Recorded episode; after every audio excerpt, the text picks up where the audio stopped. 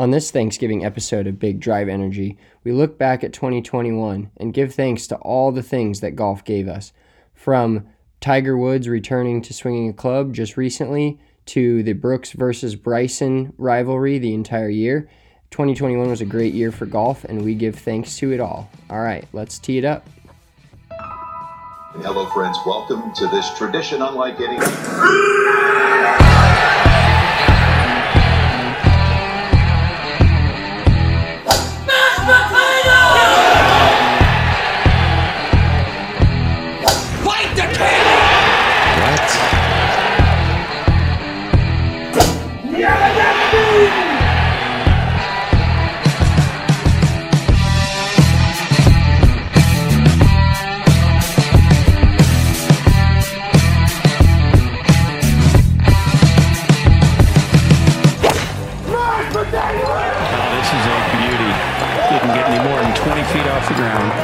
That chicken? Did somebody scream mashed potatoes? That was mashed.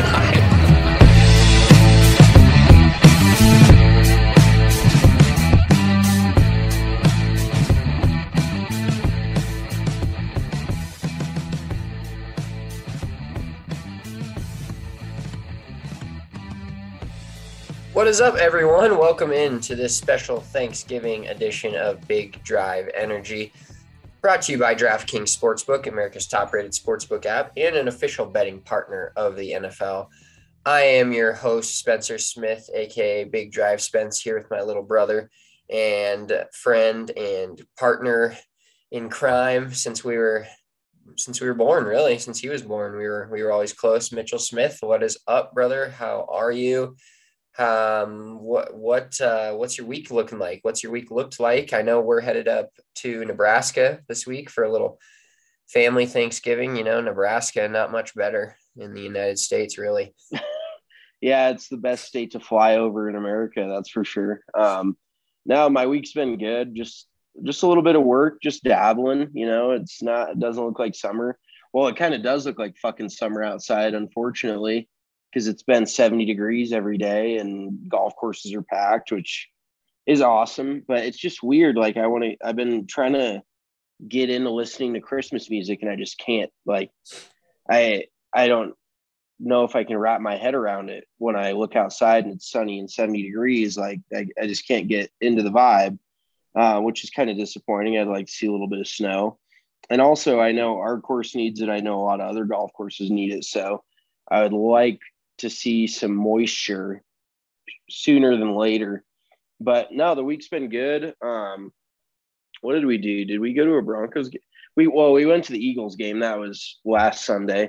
The Broncos got a W this weekend with their bye week, so that was nice. They did not uh, lose. They did not lose, which I consider a win, which I chalk that up to as a W for Denver at this point.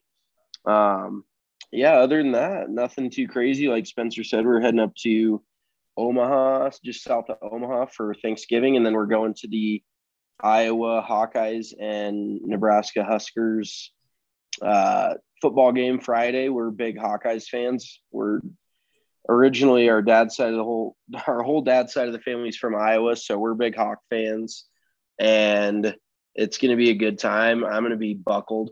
We did play a little bit of golf today. Like I only played five holes and I had two vodka cranberries and I was just, I texted Spencer like half hour later. I was like, dude, I'm hammered. It was just the weirdest happening. I, I didn't know what, what transpired. I don't know if I got drugged or what, but I got kind of wasted after two vodka cranberries. So that, that took me by surprise. I think but the, be- the golf. You're oh, becoming soft. You're be- you're becoming soft and, and, And old. I don't think, I don't think, yeah, I'm, I'm definitely becoming one of those, but I don't think soft's one of them because I have been hitting it probably too hard. The holidays always get me. Um, and then we go to games all the time and I'm always drinking and it is what it is. You know, it's just the life that I live. I'm a degenerate drinking golfer, gambler, golfer, all of the above. So what are you going to do? You know, just live the lifestyle, enjoy it. And this is my favorite time of year. If if it was a little bit colder and we didn't have two hundred people on the tee sheet every day in in the middle of November, late November. So yeah. What about good. you, brother? How you, how you been doing? Good, dude. It was nice to play a little golf with you today. Uh, it was super. I hit it. I hit it like an absolute clown, which isn't shocking because I haven't really played any golf. We played once in Dallas, but other than that, I haven't played since kind of the beginning of October. So I, I didn't have high expectations, and I still think I, I fell short of those expectations. Yeah, you you were all time on the club throws today, and the and the um, incorrect. No, that's not the right word. The or the club let goes. Like I yeah. don't throw it. I just let go of it. No, you're definitely a club let go guy, and your inconsistent contact was hilarious today. It was the clunkiest shit I think I've ever heard. So yeah, I was hitting it all over the club face. There was a few times where I don't even think I got it on the club face. So yeah, that was a that was a real treat. Um, I didn't anticipate playing golf, and we, I, I mean, I really don't plan on playing golf again until January, but we do have Spencer's bachelor party coming up in January, which we do plan on playing a few rounds. So I, I can't totally embarrass myself there. Um, I'm sure I will one way or the other, whether it's golf or uh, drinking or whatever, but um, it, I, I can't let my game just go down the absolute shitter. You know, I, I kind of have to keep it together one way or the other. So I might need to hit some balls at some point. Uh, well, although I'm, I'm not a huge fan. One, one thing I've noticed, I don't know if it's the same for you. Um, I don't golf a, a ton, you know, as much as I would love to uh, during the summer, especially when it's nice out and stuff like that. But as much I, as you would love to, as much as I would love to play golf every day, like people think we do. Oh, you're a golf pro. You just play golf every day. That's the worst fucking question ever. Next. Um, no, we don't. We work at a golf course. You don't work at your law firm and get up and try to solve law problems the second you're done with work. Like you want to go home. Same for us. Golf is fun. Golf is our lives. But when we want to go home, we want to go home. That's besides the point. My point was, is like, I feel like when I take some time, like legitimately fully off of golf, not like, oh, I played once this week or played a couple times, hit some balls. Like when I take like three to four weeks and don't even like know where my clubs are, Uh, and then I come back, I feel like I'm really good the first time, and not like, not like straight up good, but just like hitting really quality golf shots. Like the short game's not really there. The putting's never there for me, which is a thing, but you know, I just feel like some of the golf, the quality of golf shots I hit when I'm back to it, when I'm not like overanalyzing what I've been doing the last week or whatever, I feel like sometimes a refresh and just like a reset is good for your golf game. What do you think about that? Oh, I totally agree. And I know there is a handful of guys that um, play out at our course that I talk to, and they're like, yeah, I put the clubs away, like flat out. I don't look at them from this date to this date. And I think that's healthy.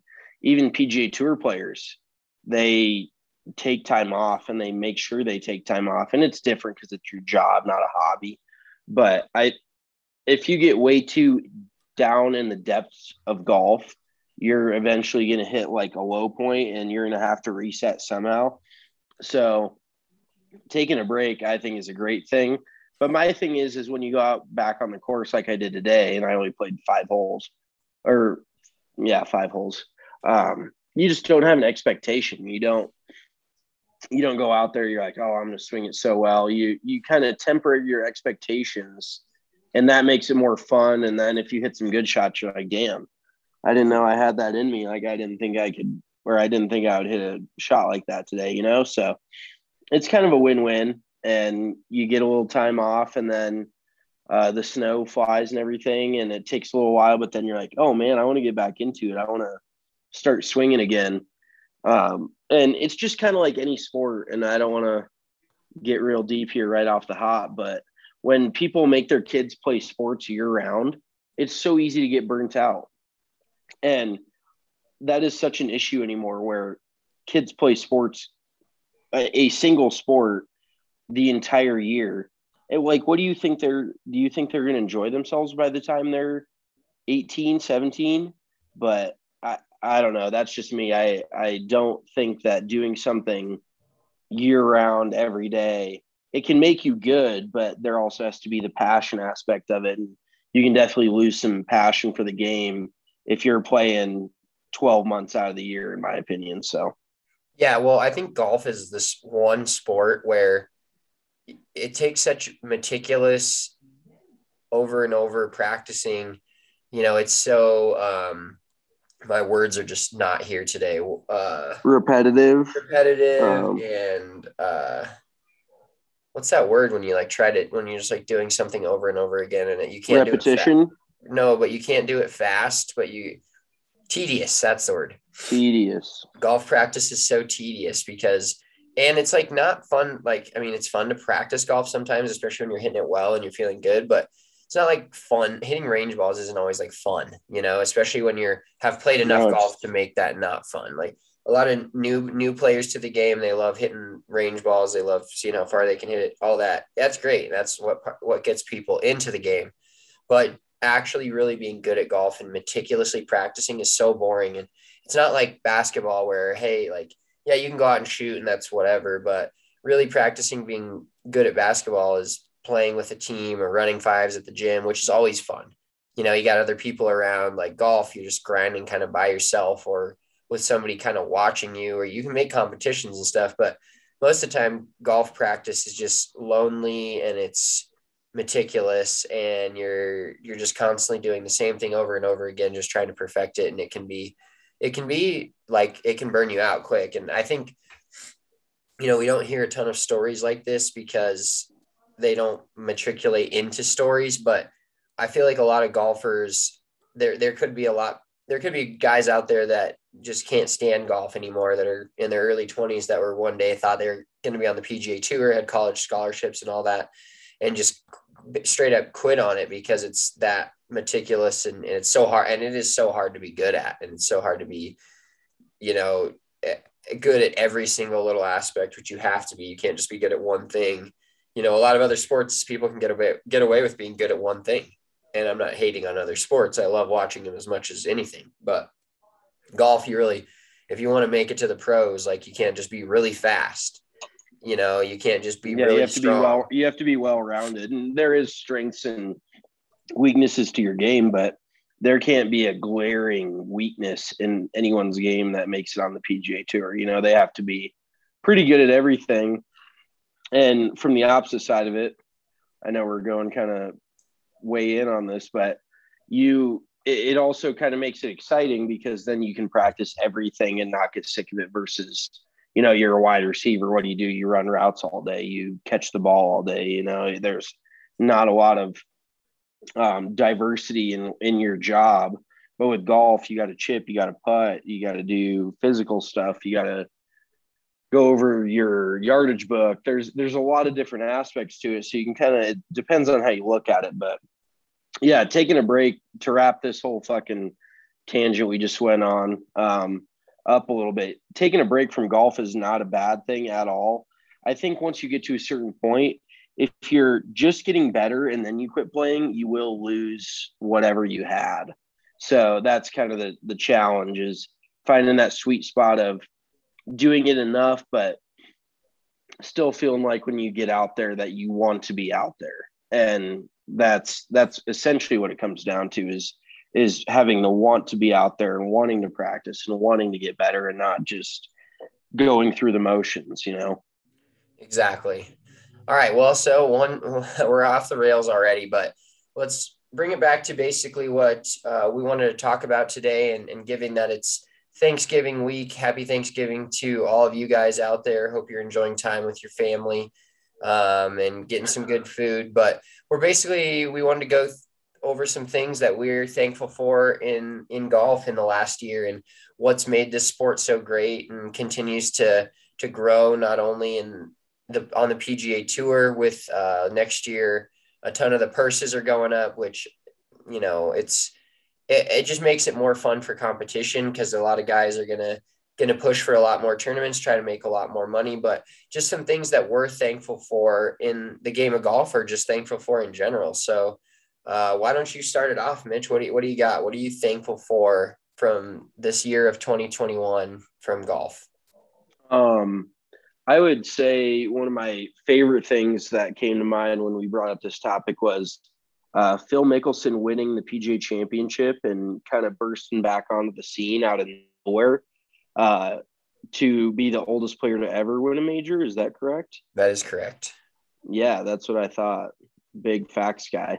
Uh, I, I just think he's so good for the game, and he's kind of – he's not Tiger's equal, but he's – kind of Tiger's Robin to his Batman.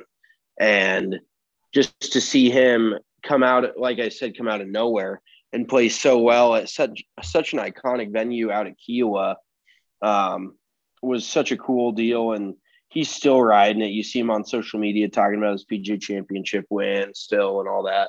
But I think it's great. And he's just so good for the game of golf because he's one of the few players like Tiger that gets non-golf fans interested in golf.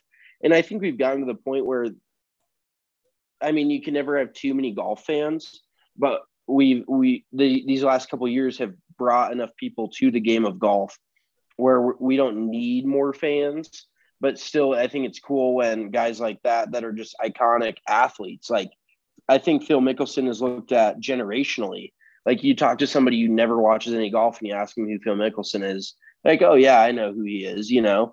Um, and most of the guys in golf, you don't know their name if you don't watch golf. Even Colin Morikawa, who we'll get into later, um, he is probably the best player in the world over the last two years. And there is a lot of people, I guarantee you, you just anybody random off the street, you're like, who's Colin Morikawa? They're like, I have no clue. So he is one of the guys that's kind of transcended golf and become an athlete. And just a name in and of himself, to the point where him winning a major and doing it in the fashion he did was pretty iconic. So I, I really did enjoy that. Yeah, I think one of the things that's cool about Phil Mickelson is he's never been – I mean, he's been the best player in the world at time to time. He's won a lot of tournaments. His, his entire career is going to be overshadowed by Tiger Woods.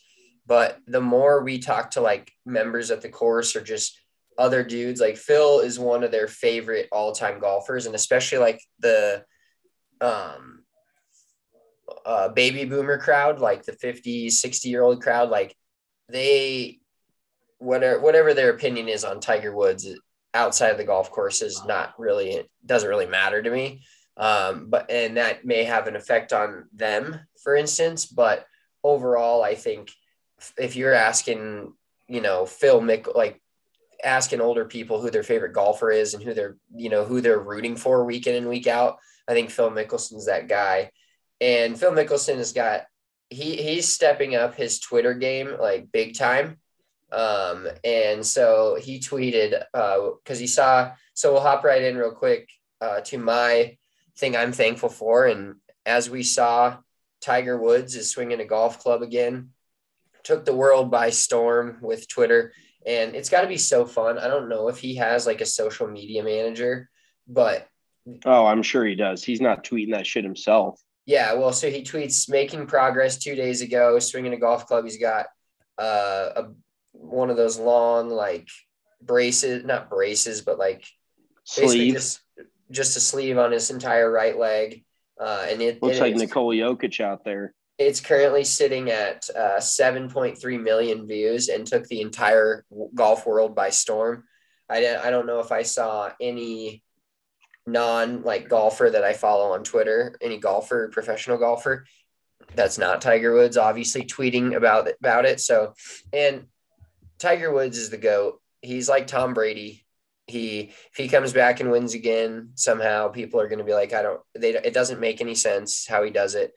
And Tiger, I think we've said this before, but Tiger's the one that really got me into golf, and got, I'm I'm sure I'm not the only one on this planet. I'm sure there's a lot of kids our age, guys our age that uh, grew up watching Tiger Woods play, and just watching him dominate like every tournament he played in for multiple years in a row and have insane win percentage. But kind of relating it back to Phil Mickelson, Phil uh, saw the video and he tweeted, Uh, this was a couple days ago.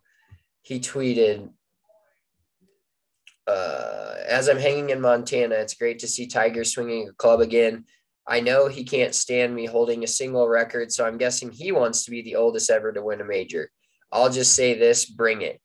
And this was kind of one of the, you know, before we got into different rivalries in the game of golf that we see nowadays, like Tiger and Phil was like the ultimate rivalry. And there was clearly always a better player in it, which makes it not as fun of a rivalry. It's kind of like Michigan, Ohio State, you know, you want you want Phil to win, you want Michigan to win, but Ohio State just dominates every single year. Um, but I know Tiger and Phil are really good friends and they really push each other. And I think between the two of them, they really cover the widest spectrum of fans in the game of golf, like just about it. I mean, everybody knows who Tiger Woods is. Everybody knows who Phil is, but you either root for both of them or, or one or the other. I think they're kind of opposite characters in the world of golf. Yeah, I agree. And that's what makes them polarizing. And it's just kind of, like I said, the perfect uh, Batman and Robin kind of duo where I think Phil understands his back seat, if you would say, because he is competing with the best golfer, uh, argu- arguably to ever do it. I mean, I think that Jack's overall record still is better than Tiger's, but uh, whatever, that's here or neither here nor there. But just Phil being able to still be a top ten player ever, at least maybe top eight, you know, he's, he hasn't been like thrown or like intimidated by Tiger. He still goes out, gets his wins, does his thing, has what, six majors now, I want to say five, six. Yeah. I think he has six majors. Um, but in, in the best era of golf ever, where golf keeps improving and players get better and better. Uh, he is, like I said, or like we were just saying, one of the best players ever and definitely second best in this generation behind Tiger Woods. So I just like the fact that he didn't get like super intimidated, and there's obviously still a bunch of money to be had and everything, being the second best, but it's got to be somewhat defeating going out there knowing that he Phil is like fairly clearly the second best in his generation, but then there's a wide gap between him and Tiger Woods. Like Tiger has more than double the majors Phil has, which has to be somewhat of a hit to his ego. But at the same time, he's brought a bunch of entertainment and a bunch of um, great laughs and just a lot of fun golf shots and electric rounds. You know, the list goes on, but he's brought so much to the game of golf, which is so cool to see. And that's why I, I really did enjoy him winning that major, because he was just basking in it, like just unapologetically into it. You know, he was all about it. Uh, like I said, still tweeting about it, like just today tweeting about it again. So uh, that was one of my other things that I, I was pretty thankful for in the game of golf this year. Yeah. So as we're talking about things that we are thankful for, uh, something that all of us can be thankful for are free bets at the DraftKings Sportsbook. So this Thursday, Turkey Day, DraftKings is putting a no-brainer bet out there for you. Once again, DraftKings, the official sports betting partner of the N F L, has a Turkey Day no-brainer. All you have to do is bet one dollar on any Thanksgiving N F L game. We've got uh, Tim Boyle versus Andy Dalton in the morning games. Should be a riot. What a Bear, matchup. Bears-Lions. Uh, you can bet on that game. Uh, you can bet on the Saints-Bills game later at night. And all that you need to do is bet one dollar. And if you're either team scores, which, you know, in the Bears-Lions game, you might want to stay away from that one. That if there was ever a, an N F L game where neither team would score, that might be it. So just take my betting advice. I am I am a sharp. I'm a self-proclaimed sharp at betting. So you might want to stay away from the Lions-Bears game, but there'll definitely be some points put up by Trevor Siemian and Josh Allen in that night game uh, when the Colts, or excuse me, the uh, Buffalo Bills face the New Orleans Saints. And so all you need to do is download the DraftKings Sportsbook app, use that promo code D N V R, and you're going to get one hundred dollars in free bets on a one dollar bet if you place a bet on Thanksgiving and either team scores in the game. So download the DraftKings Sportsbook app now and use that promo code D N V R. Promo code D N V R, Thanksgiving, DraftKings Sportsbook, as always, an official sports betting partner of the N F L. You must be twenty-one or older, Colorado only, new customers only. Restrictions do apply. See DraftKings.com slash sportsbook for details. And if you have a gambling problem, call one eight hundred five two two four seven zero zero. All right, Mitchell, what is something else that you're thankful for in this past year in golf? Um, another thing I am thankful for is the P G A Tour enticing and um, what's the word? God dang. Uh, encouraging. Monetizing. Monet, yeah, of. monetizing and uh, yes, uh, it'll come to me. I might just spew it out at any point, but uh, monetizing social media interaction with P G A Tour players. And um, what? It, oh, God damn. It's right there. Anywho, the fact that they set aside, which was forty million dollars this year, insane. Um, they moved it up to fifty this upcoming year. They've set aside fifty million dollars for, uh, I think it's called the, it's not the P I P. Uh, it's, it's something interaction program. It's not I P. I don't know. I don't remember, but they've moved it to fifty million dollars. And basically the, it's where where the guys get paid for interacting on Twitter and Instagram and and being like a, a voice of golf and being a face of golf. And I, I think that is just the coolest thing ever, because obviously athletes, as us as normal people, want to see insight into their everyday lives and their interactions with fellow tour pros and their their daily routines and things like that.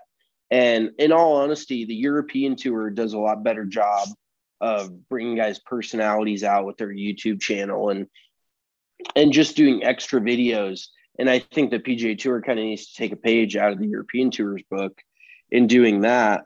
But just making the, the players more personalities than golfers, you know what I mean?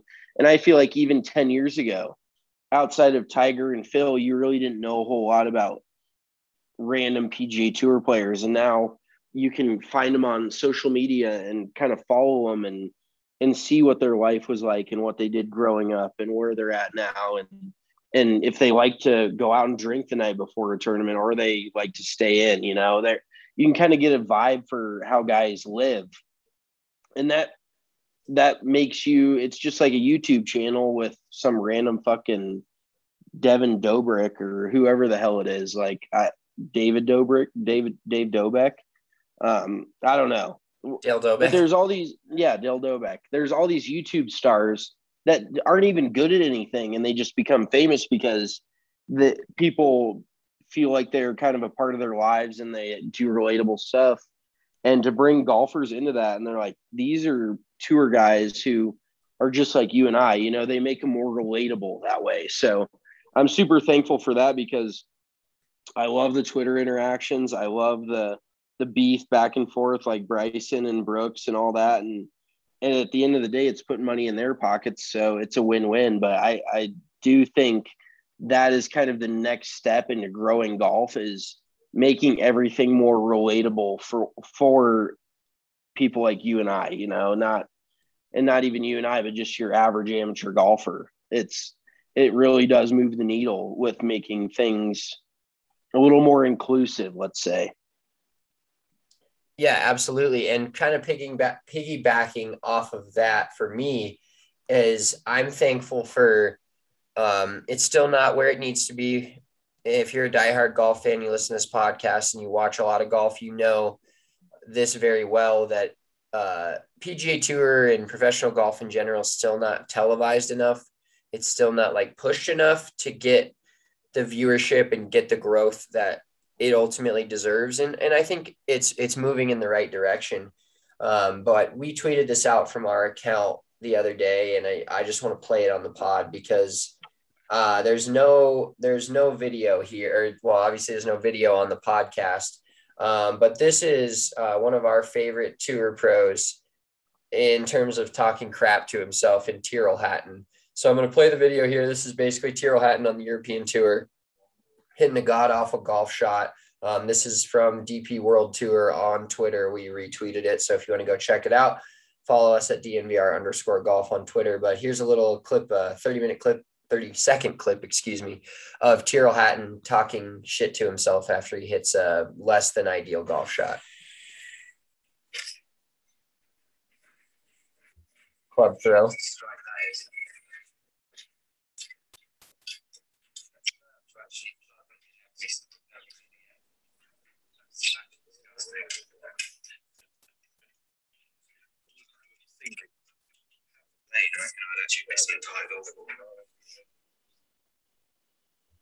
So he he goes, first of all, he goes, that was disgusting. Um, he go, I think my favorite line, uh, this is per- the club throw is perfect. Uh, what a strike that is. And then he goes, that deserved to actually be plugged and never seen again. Like, this is what makes golf so much more relatable, is that when you see shots like that and people talking like that, and because we all hit shots like that every day, whether it's the professionals, whether it's us on the course, whether it's you on the course shooting ninety-five, having a good time with your buddies on a Sunday morning, drinking some beers.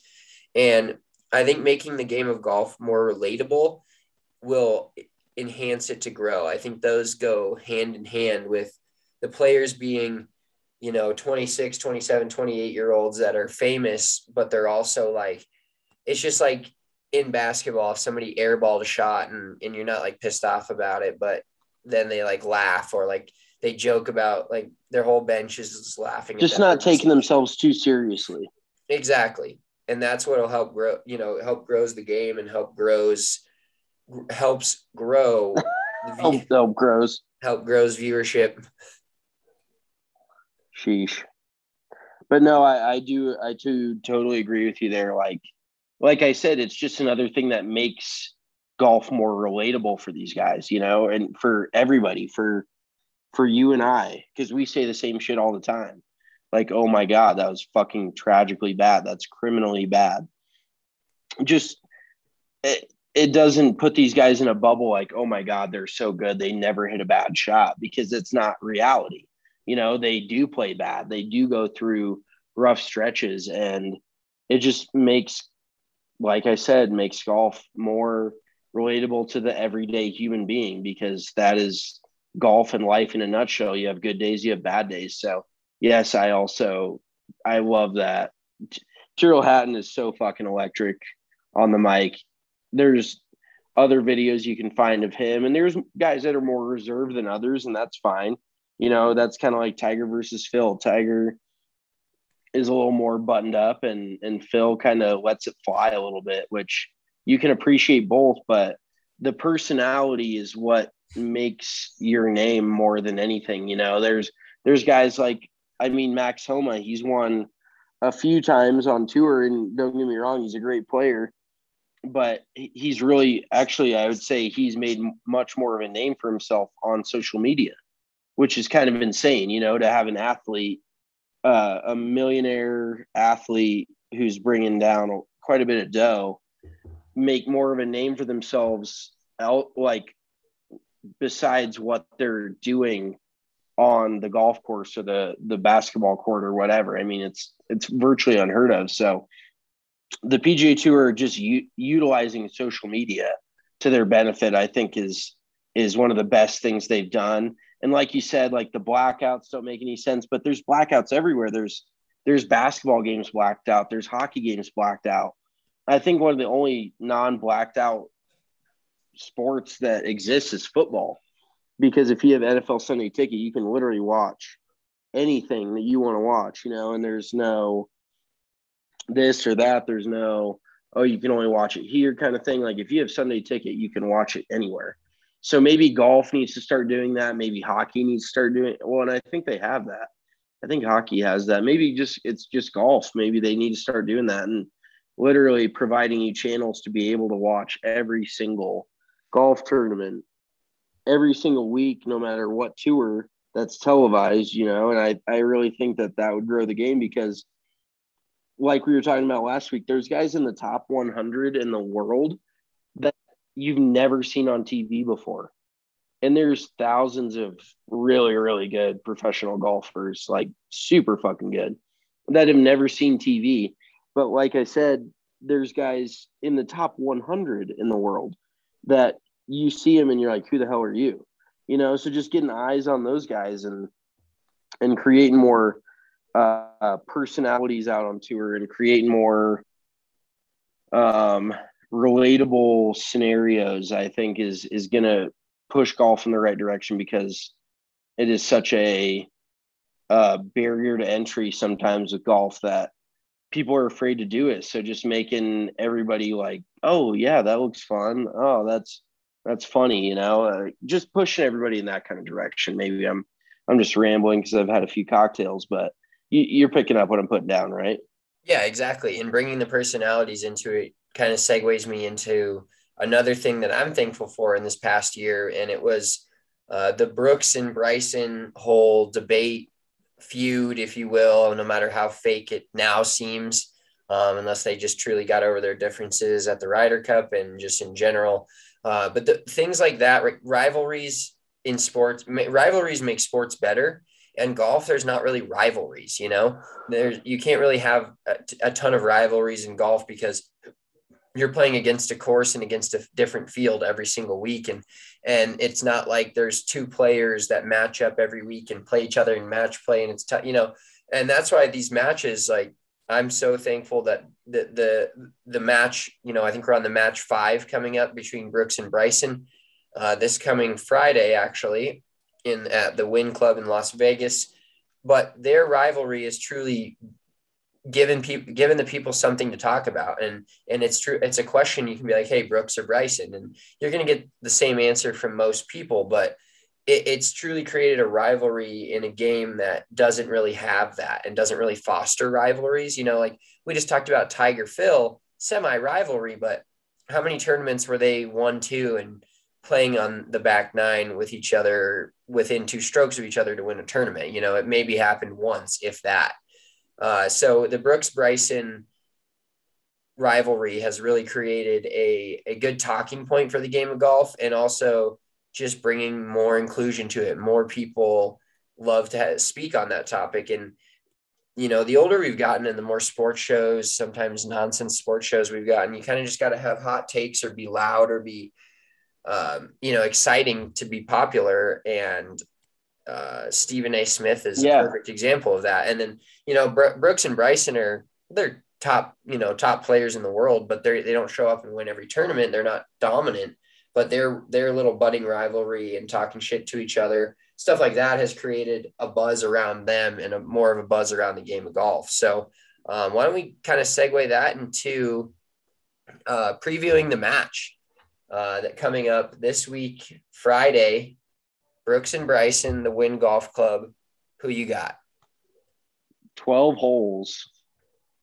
Um, well, I, I think I got to take Bryson because he only stays interested for around twelve holes. So as long as he's interested for the first twelve, that's all he's got to play. So I, I do like Bryson, and I am a Bryson fan. Going kind of back to what you said, it is a polarizing topic in golf, which is good for golf. You know, there's been years where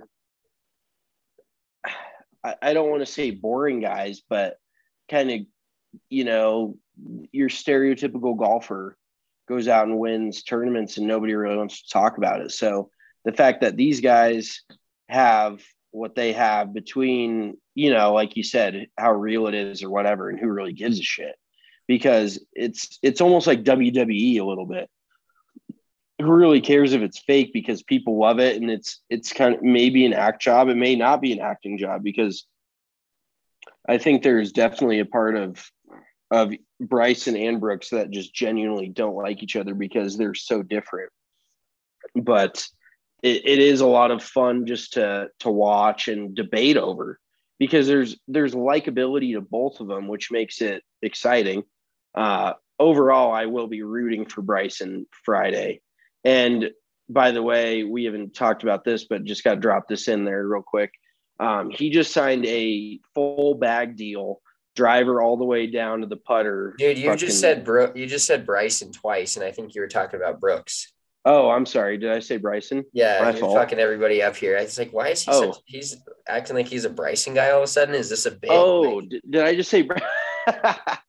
No. Well, their their names are similar enough. They both have a a B and an R and a whatever. Yeah, my fault. Um, Brooks. I'm rooting for Brooks. I want to make that evident. Uh, Brooks signed a full bag deal with Cleveland Srixon. And for those of you who are not familiar, it is a brand, I think they're based out of California, but they've been around for a while. Like we've, we, you and I have played Cleveland wedges, or I, I haven't played them recently, but I think my first legit set of wedges when I bought them were Cleveland's back in twenty twelve. So, I mean, it's it's been a while, you know, twenty eleven, maybe twenty ten. It's been over around a decade or so. Uh, but Cleveland wedges have constantly put out one of the best products there is. They're always top cheddar when it comes to their wedges, their even their irons. And then Cleveland Srixon um, paired up, and I think Srixon bought Cleveland out. Maybe I, I can't even give you a, a good ballpark of when they got bought out, but Cleveland got bought out by Srixon, and they kind of combined forces because Srixon's a Japanese brand that Hideki Matsuyama plays, uh, but they combined together, and now Brooks is going to have them driver all the way through putter in the bag because he was a equipment free agent out on tour these last couple years, I want to say. So the fact that he's committing to that brand is pretty shocking, honestly, and it's a big get for them. Like we tweeted out, I think those are almost the exact words we tweeted out. Uh, but a big get for Cleveland Srixon because their their most notable guys on tour are um, Graham McDowell, Shane Lowry, Hideki Matsuyama, I think Russell Knox, but they don't have any really mainstay names, you know, in their stable. So Brooks is going to be the first guy to kind of put them out there. I mean, Hideki Matsuyama just won the Masters, don't get me wrong, but he's much larger in other countries than he is in America, in my opinion. So uh, I think Brooks is going to put them on the map huge, and I can only imagine what the fuck Cleveland Srixon paid him uh, to play their clubs. But there is a lot of money, for those of you who don't know, there's a lot of money to be had all over a golfer's body with their shirts, um, with their hats, their logos, the uh, the logo on the bag, the clubs they play. That is all a marketing um, hotbed for golf. You know, if you can make an extra five, ten million dollars a year plus, depending on who you're playing and the brands you're wearing, stuff like that. So the fact that Brooks did commit to Cleveland Srixon was, I thought, was pretty cool because it's just not a Callaway or a TaylorMade or a Titleist. You know, it's it's a little bit off the beaten path. So I, I really do think that was pretty cool too.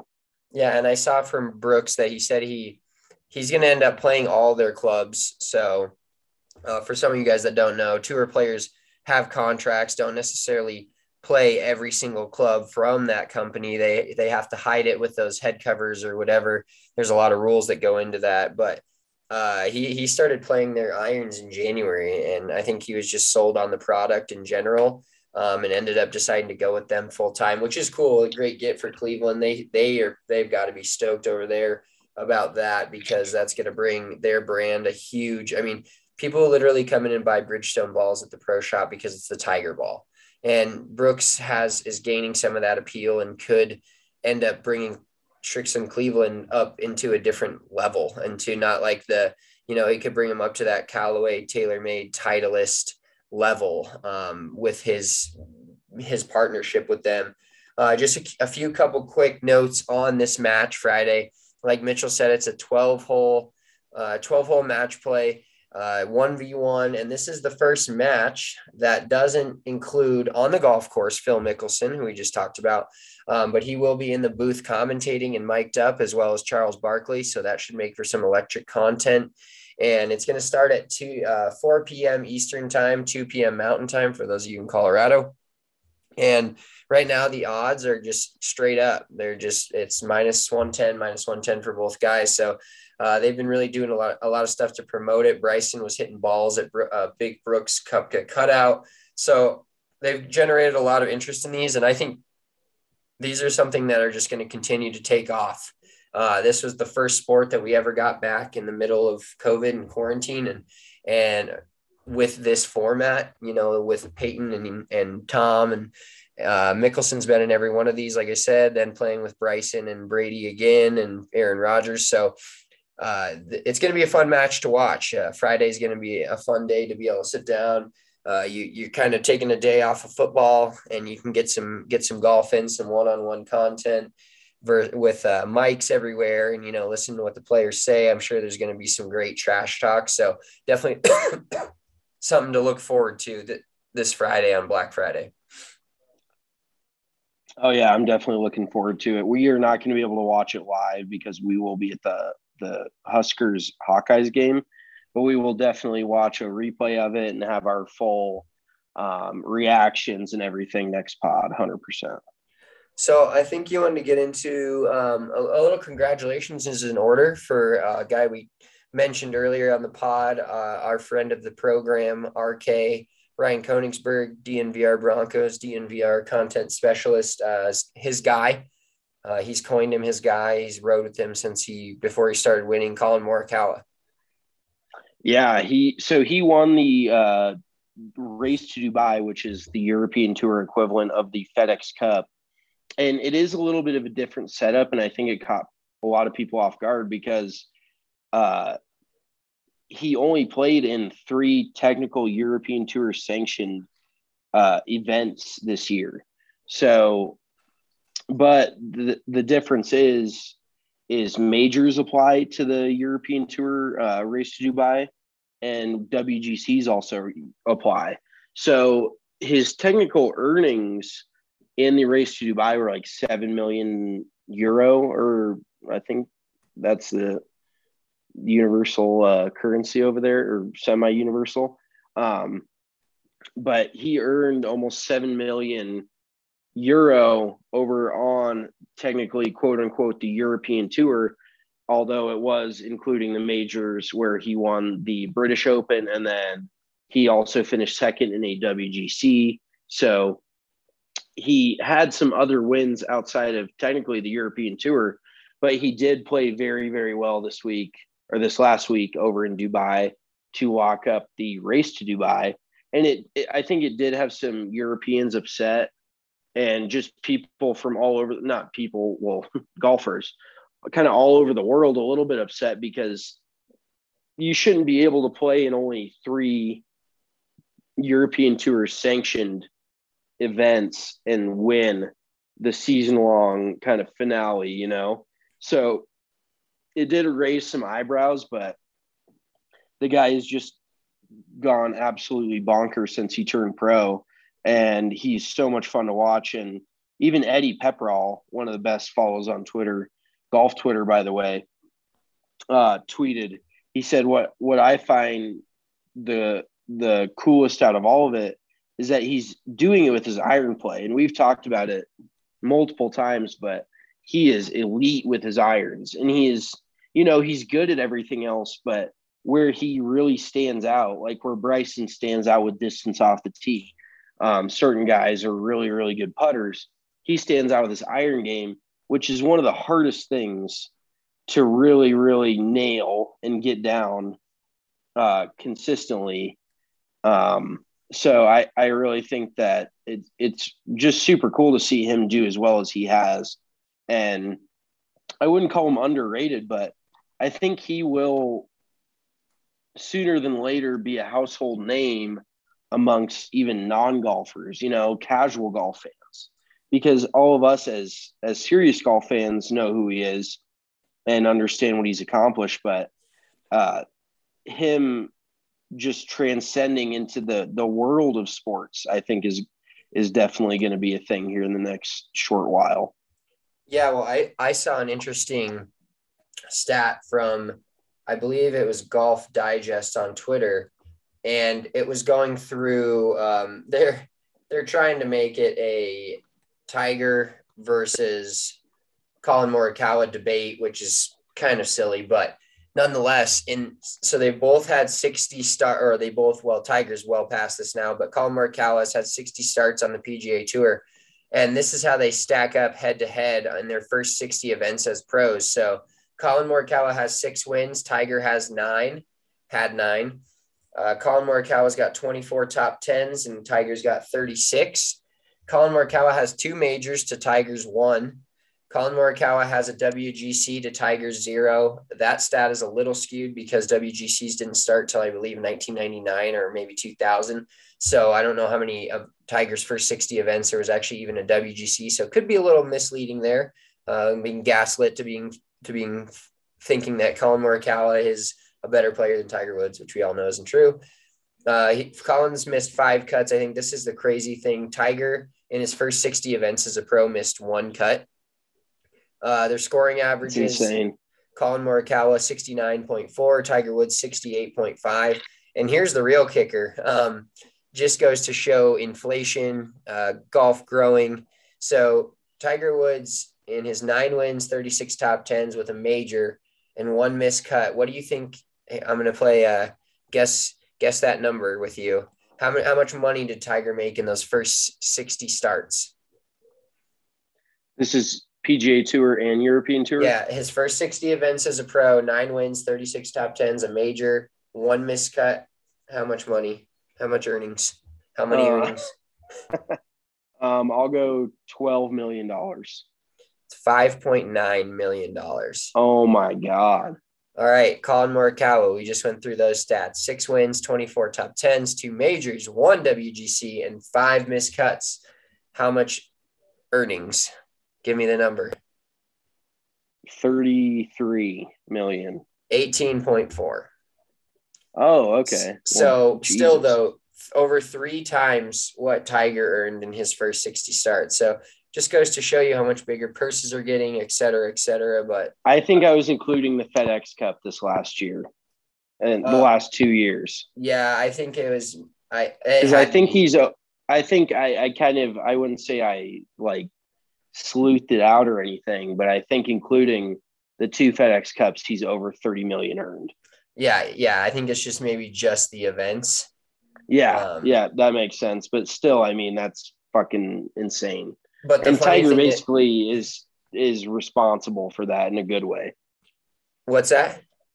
Tiger's basically responsible for the purses and where the money is at today. So Colin Morikawa needs to send fucking Tiger an edible arrangement or something, because he wouldn't be making near the money he's making without what Tiger did did, the, did to the game. So. Oh, absolutely. Tiger did that himself.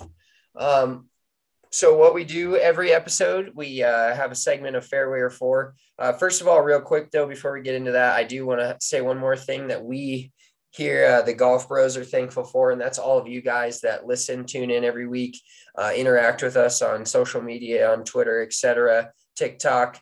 Um, we really appreciate you guys, because without you guys, we wouldn't be able to do what we do and uh, be able to do this podcast. And, and we love tweeting out golf content. We love talking about golf. We love watching golf. It's kind of our lives, and you guys make it a lot more fun than sometimes golf can be. It can be a boring sport sometimes. So we just want to say thank you to all of you guys out there that listen. We appreciate you guys tuning in every week. Tell a friend, tell seven friends, whatever. Um, I think our, Our podcast is going, you know, it's been a slow growth. We've been a little over a year doing this um, on the D N V R platform and growing uh, day by day on Twitter, growing our following, growing through any other social media avenues. Our TikTok has been a fun thing to do, but um, I think we're going into a big spot in this next year or so with uh, D N V R expanding in different markets. We're going to be doing different things. We ran two tournaments this year. We plan to do at least two next year in twenty twenty-two, if not more. Um, so thank you all. We're, we're very thankful for you guys that tune in every week and interact with us. Um, moving on to Fairway or Four for this week, Mitchell, uh, do you want to start it off? So for last week, um, we had a couple Fairway or Fours out there that we tweeted out to you guys, the people, and got your answers. Um, one of yours, Mitchell, was, uh, we talked a little bit about, we went off the golf path and talked a little bit about Mike Trout, Uh, Noah Syndergaard now becoming an angel and having Shohei Ohtani, and Uh, you had a bold prediction that the Los Angeles, I don't know if it was your prediction, maybe you just, it was a talking point that they would make the playoffs in twenty twenty-two. And we got, I did not six, predict that, but okay, yes, you're... we, we got sixty-eight percent for, so the people are on the side, on your side. They're, uh, they're thinking the Los Angeles Angels are not a playoff team in twenty twenty-two. Um, one of mine was Rory McIlroy is going to win a major in twenty twenty-two. And that got seventy-four percent fairway. So people think Roars is back. He's got uh, a notch to win on his belt late this season. He's rounding into form as the P G A Tour season kicks off, and it'll be real interesting to see how he plays the first couple of weeks in Hawaii and see if that prediction can come true.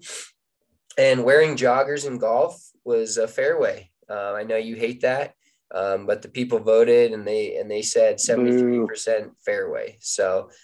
Um, moving into this week, what, uh, what's your first fairway or four for this week? Uh, my first fairway or four has to do with the iconic pseudo brawl that we saw in basketball this week between LeBron and Isaiah Stewart.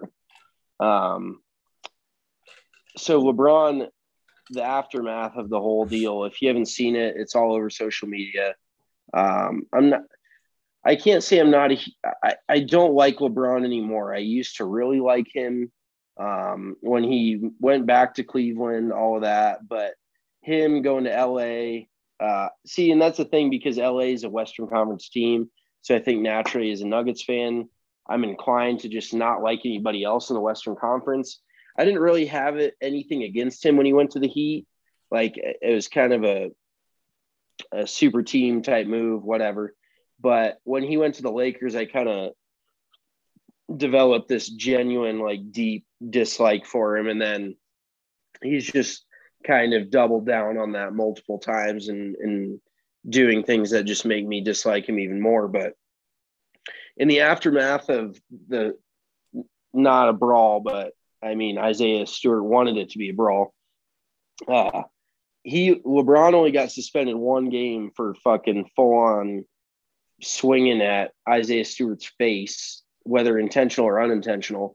And Stewart, even though he acted probably not as well as he could have, got two games. So is LeBron getting suspended one and Isaiah getting suspended two games? Um, is that a fairway or four? I think overall, I, I think LeBron getting suspended one game is four. Personally, I think he should have gotten maybe one more for that. But I do think that the way Isaiah Stewart reacted to it, I think he deserved more games than LeBron in the end, because you can kind of argue that LeBron, uh, if, if you wear the LeBron glasses, that his action was accidental, whereas Isaiah Stewart was definitely not accidental, running through the tunnel, trying to get to LeBron, running, whether that was fake or real, running, trying to run through his entire team. So I do think Isaiah Stewart should have gotten more games than LeBron got, but I don't know if the one, two combo is fair. So I'm going to go with, I'm going to pull a Vic Lombardi here, and I'm going to go four way on that. That's a four way for me. Well, and, and that's the thing is, like, LeBron has kind of, I think, gaslighted people into believing that it wasn't intentional, you know, and that's a gaslight, whatever, is a hot top or a hot word, a buzzword, whatever you want to call it.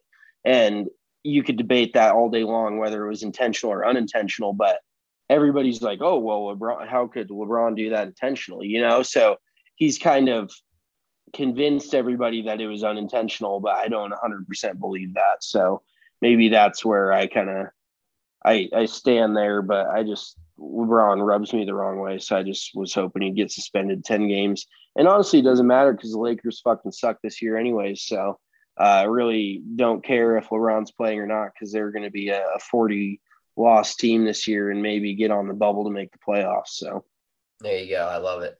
All right. My, both my fairway or fours are Thanksgiving related. So uh, my first one is not, not having turkey at Thanksgiving.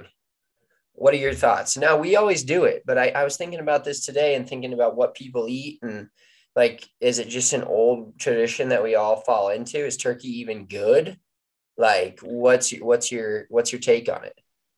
Yeah, I think it's just such a staple that you can't not do it. So I'm going to have to say four. Like, it, I would honestly say turkey, if done correctly, is better left over than it is fresh. And it depends on how you cook it. There's so many different ways you can, you can fucking deep fry it, which is kind of disgusting.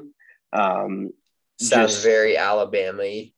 Yeah. Just drop a whole fucking turkey in the deep fryer. You can smoke it, uh, which, you know, that's always an option.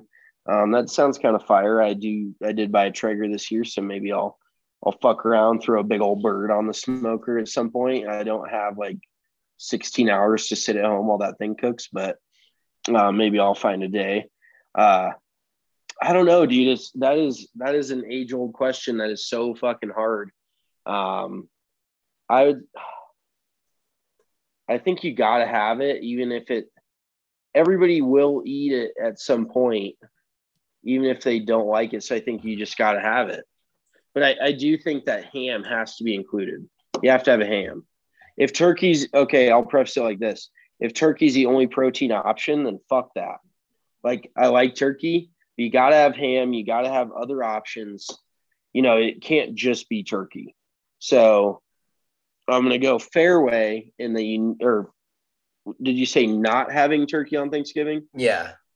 So I got to go four on that, because I think that you have to have turkey, but it has to be accompanied by other available proteins, in my opinion. Hot, some hot Thanksgiving food takes from from the golf bros out here. Mm. Um. Okay, so here's another Thanksgiving take for you, or potential hot take. Uh, so our mom makes her own stuffing. She's German. She makes homemade stuffing, the whole bit. Um. And it's great. Like, it's very, very good, but it's just different. And the box shit is just, the stovetop stuffing, in my opinion, is just off the chain. It takes like two minutes to make. And maybe that's what makes it seem like it's not as good, because it just is so easy. But fairway four here is, is stovetop box stuffing better than your family recipes, homemade stuffing? I'm going to have to say four on that one, dude. I, okay. I, think it's, I think the homemade stuffing is just made with love. And I will give a shout out to um, Marissa, our new social media manager over at D N V R. We had D N V R Friendsgiving, and she put little Smokies into her stuffing, and I, my, I think my life was changed. Um, it was one of the better things I'd ever tasted, just given the fact that there was little Smokies in it. So I'm going to go with four, just because I feel that's like, that's almost like a mac and cheese play where you throw hot dogs in there. Like, mac and cheese is already pretty good by itself, like stuffing, but then you throw little Smokies in there. Fucking game changer. All right. I know how you feel on this one. I really want to get a vote from the people. I really want them to be on my side. I don't ever wash my sports jerseys. I never wear them just straight on my body, so they're not really sweaty. They're not really gross. Um, they definitely do have stains on them, but I think that gives them some character. So uh, do you think ultimately that's fairway or four, not washing your sports jerseys? I think that's fairway. Um, I still have a giant mustard stain on my now hung up permanently Nolan Arenado jersey. Uh, yeah, I, I don't disagree with you. It, I guess it, it depends on the vibe, because if, If they lose and you kind of want to wash away that loss, then I think you got to throw in the washer, especially if it's a little grunge. Um, but if they're on a streak, then absolutely you ride that shit out. You don't wash that until it's it's gone. Yeah, that's how I feel. I think people think it's disgusting, but we're about to find out when we tweet those out and you vote. So make sure you go vote on those next week when we tweet those out. We hope you all have a very happy Thanksgiving. Enjoy your family, enjoy football, enjoy turkey or not turkey, or turkey and ham, uh, whatever your family decides to do. But we hope you guys have a great week. Enjoy the match. We're going to talk about that next week. We're also going to have a guest on from P G A Magazine next week, uh, my buddy Ryan Adams. He'll have some insight on a lot of things P G A Tour-wise and golf-wise. So really excited to get to talk to him next week. So make sure you guys tune in for that. Um, Have a great weekend. Have a great Thanksgiving. We will talk to you next week on this episode of Big Drive Energy. Peace.